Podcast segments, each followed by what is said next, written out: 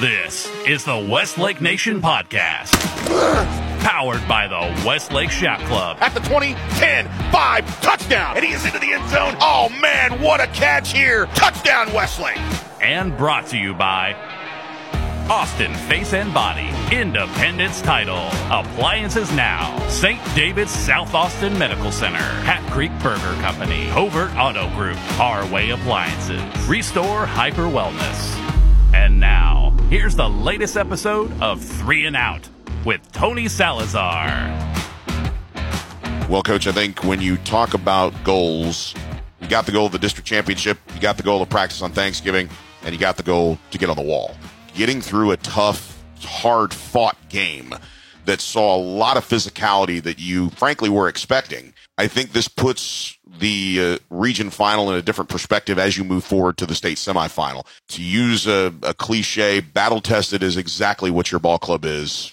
Yeah, no doubt. Obviously, we've, we've had opportunity to play some big games this year, and obviously getting the playoffs, every one of them's big. So we just got done with the four game stretch of, of really, really good ga- games and good competition. We're here where we wanted to be. You know, year removed from this same week and the same opportunity as, as a year ago. This football team is tested, and we've been in this game. A lot of our kids are going to play in it for the second time. It's still going to come down to the fundamental things that uh, make us successful every week, and that's being physical and obviously running to the ball and playing passionate. You know, this week both teams going to be a little uncomfortable right now. You know, with, with bumps and bruises and, and, and the grind of, of, of, these long weeks to prepare for all this offense and all this defense we have to prepare for. It's still going to come down to on the field who's going to let it loose and play and play fast and, and, and have fun. I think when you look at the overall strategy against Lake Travis, I think you have to be impressed with the way that they manage the run game defensively. You know, I've been involved in pretty much every one of them.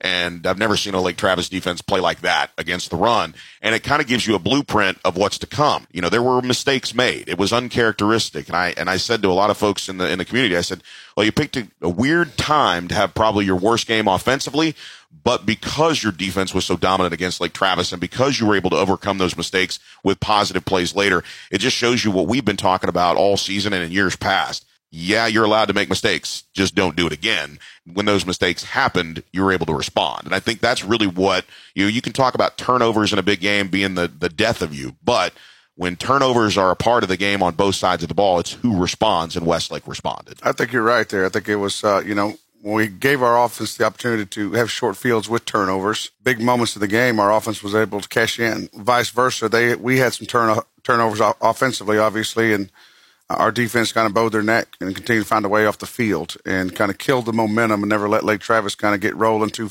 too fast. And the response by our defense to the turnovers of our offense, uh, you know, they kind of evened out. You said the difference, no doubt, was our offense be able to cash in after those turnovers to obviously put some points on the board. When you look at the overall story of the game, I go to a play on special teams where Denham Collins got hit with a face mask. And it was very, very clear that he was not happy with the call. He was not happy with his performance.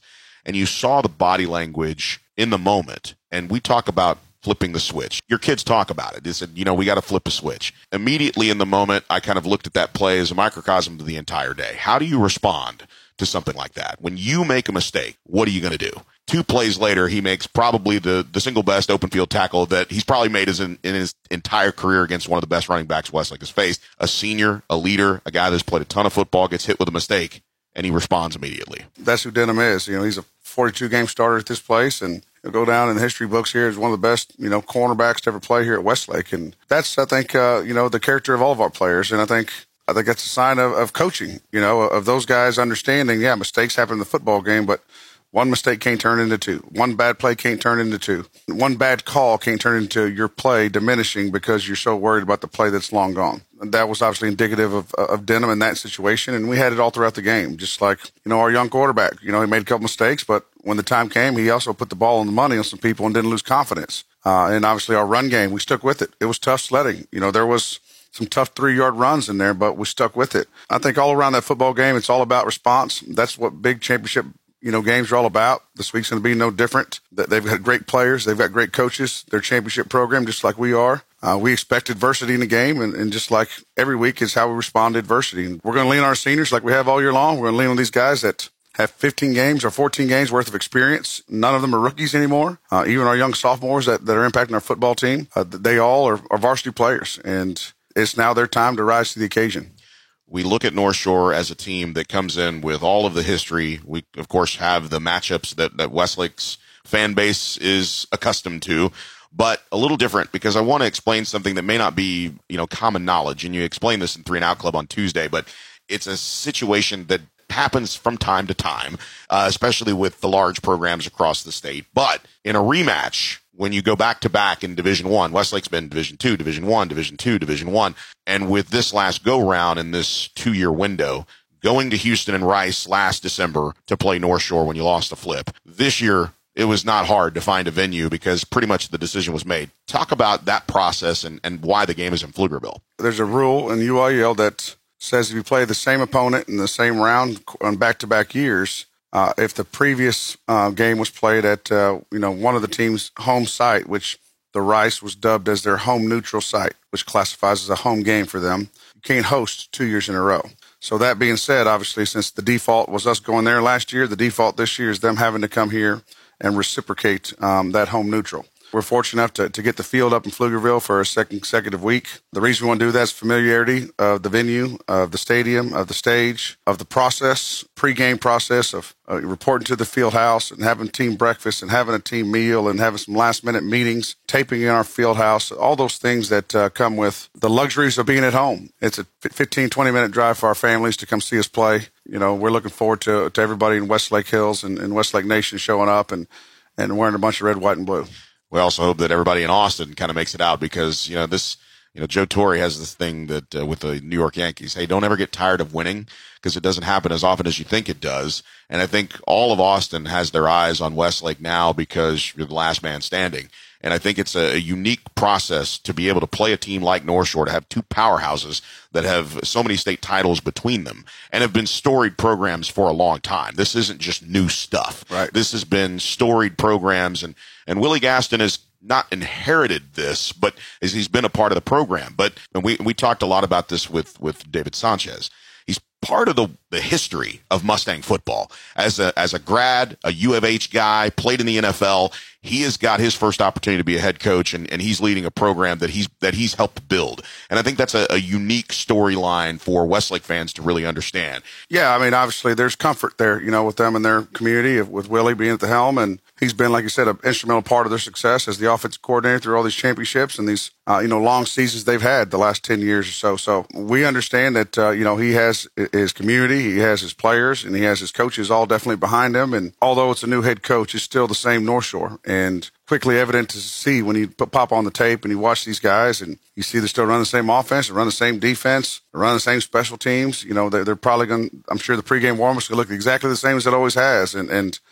you know, at places like Westlake and North Shore, that's what people are accustomed to. And when, when it ain't broke, don't fix it. Allowing Willie to continue on to be the head coach, and obviously he's done a tremendous job to have his team 14 and 0 and in this spot. You've watched a lot of film over and over and over again. You know what Caleb Bailey brings to the table. He has been banged up. There's no secret to that. Uh, I think if you watch the Atascocita game, you know that North Shore is coming into this one unhealthy, uh, which is the case for everybody. You know, and Westlake has guys sewn together as well. So I think it's it's safe to say that it is a true matchup where both teams match up incredibly well with one another. What do you see from Caleb Bailey that is different from your perspective? Well, obviously, I think uh, he's doing a good job of delivering the football. You know, he's a big, strong, imposing, you know, physical athlete to start with, and I think that poses his own challenges. When you get to him, if you're able to get to him, uh, it's going to be a challenge to get him down, and that's kind of what you see is some people actually getting some pressure to the quarterback, but he's strong enough to shed a shed a tackle or shed a sack attempt, and now the game and the fun begins because you have these speedy receivers that turn their routes into scramble drill routes, and they're off they're off schedule. And so all the while, you got to try to protect against quarterback running with the football now. You still got to protect and cover the guys that are in scramble drill and running down the field because he's got a strong enough arm to deliver it anywhere. You know, we see him throw it 65 yards in the air on tape. He can put the ball anywhere. He wants to throw it. I think he will run it uh, when his football team needs him to run it. Make no bones about it. Uh, they will put the ball in his hands and give him the opportunity to make a play. We got to do a good job containing him, keeping him in the pocket, trying to make him obviously deliver the football, mix up coverages in the back end, and try to make him a little uncomfortable. See if we can't get him to throw the ball to us here or there. And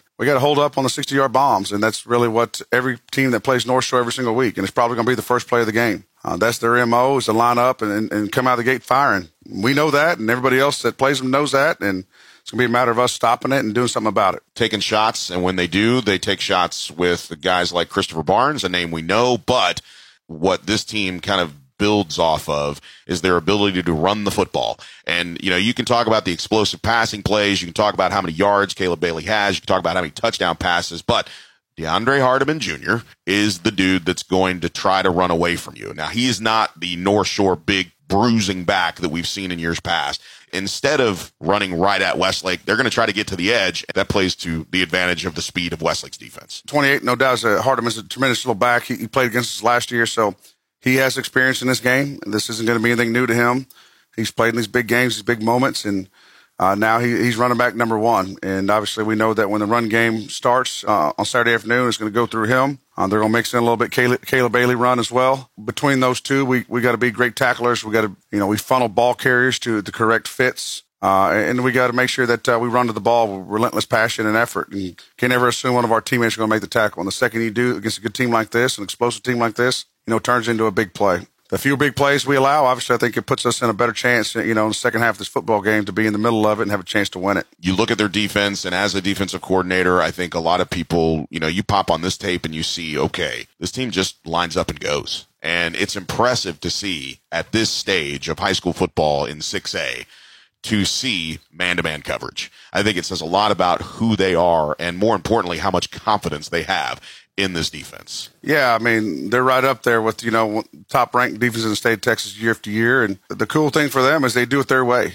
Uh, not everybody has these talented athletes that they have on defense that are able to match up man to man against anybody they line up against. And, and obviously allows them to stack the box with, with the other guys lined up to, to stop the run. And so that's obviously the challenge. You got guys you know, in the box, a lot of hats, and then you got some in your face, man to man defense on the outside. And, um, you know, there's obviously ways of beating every type of defense, and, and we've been working on the ways that we feel are instrumental in us being successful. We still have the same formula deep down. It's still being able to run the football. It's still putting the ball in, in tight windows, being accurate with the ball as a quarterback, and obviously receivers going and making big time catches. And you know they're a championship team, and, and so are we. And we're, we're going to give them all they can handle and come out there and try to obviously execute our offense, and try to make big plays our own.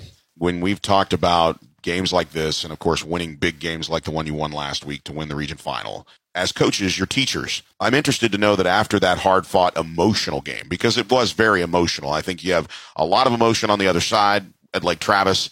You have tempered emotion when it comes to this game from the Westlake side. I think inside this field house, we're now seeing that this is how Westlake is going to play against Lake Travis. We've seen it multiple times over multiple years now.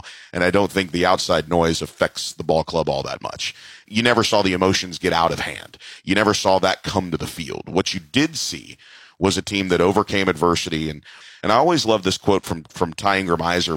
He said, ever since I stepped on the field, it has been a collaborative process. Yes, the coaches are in charge. Yes, they are the ones guiding us, leading us, teaching us, but they allow us to have input. What did your kids teach you this week about this football team? You know, I think it, it taught us that uh, we are who we are. We're a team. And the ultimate goal in this team sport is to win. It doesn't matter which side of the ball is better that day, which side of the ball didn't play up to their their potential that week. It isn't about that. It's about the end result. And, and, I think the whole time, even though that game was back and forth, back and forth, hard fought, you know, seven to nothing, you know, right at halftime, uh, our kids always believed. That's what we've learned in these championship runs through these last ten years is understanding that the game is never over. There's four quarters, and there's going to be some games that are going to be one score games. And you have to thrive in that moment. You have to expect and want the action in that game to be the difference. Uh, you want to be the difference maker for your team in that tight game. And so we look at those as opportunities, opportunities for our football team to make big plays in championship games. And, and obviously our, defense made a bunch of uh, championship plays. Our offense made enough championship plays. Obviously we said, we talked about when the moment presented itself. And then our special teams were, were solid in, fund, in all of our fundamentals. And so uh, if we can get that same kind of, you know, collaborative effort all the way through and, feed off of one another, that's when you start seeing this football team roll. When it's defense goes three and out, offense scores. Defense goes three and out, offense scores. And we start tying together complementary possessions of, of having points on offense and obviously giving the ball back to the offense on defense. That's that's championship football at Westlake, and we're obviously trying to get that to as many drives and as many possessions as possible. But at this stage in the game, Joe, they're all great. I mean, you're talking about a defense last week that's giving up 12 points a game North Shore that's right around there too. And obviously familiar opponents. These guys have played us. They know us. And uh, I think that's always something that the outside world thinks you're just going to all of a sudden magically appear with 60 points when he scored 20 on them the first time. Well, no, that they, they've studied film. They watch film. They know our kids. Um, they know our program because we play each other multiple times throughout the year. Never once along the way did our kids lose faith. Never once along the way was there a freak out on the sidelines about what's going on and, and nervousness about whether we're going to win. It was simply biding our time and get another opportunity to try to go out there and execute. And I was so proud that our kids did that in the second half and, and found a way, obviously, to make big plays in timely moments. Coach, as always, thanks for the time and good luck. Thank you, Joe. You've been listening to the Westlake Nation podcast. Stay tuned as we bring you new episodes each week. The Westlake Nation podcast is powered by the Westlake Chap Club and part of the Westlake Nation Media Network. This is Westlake Nation.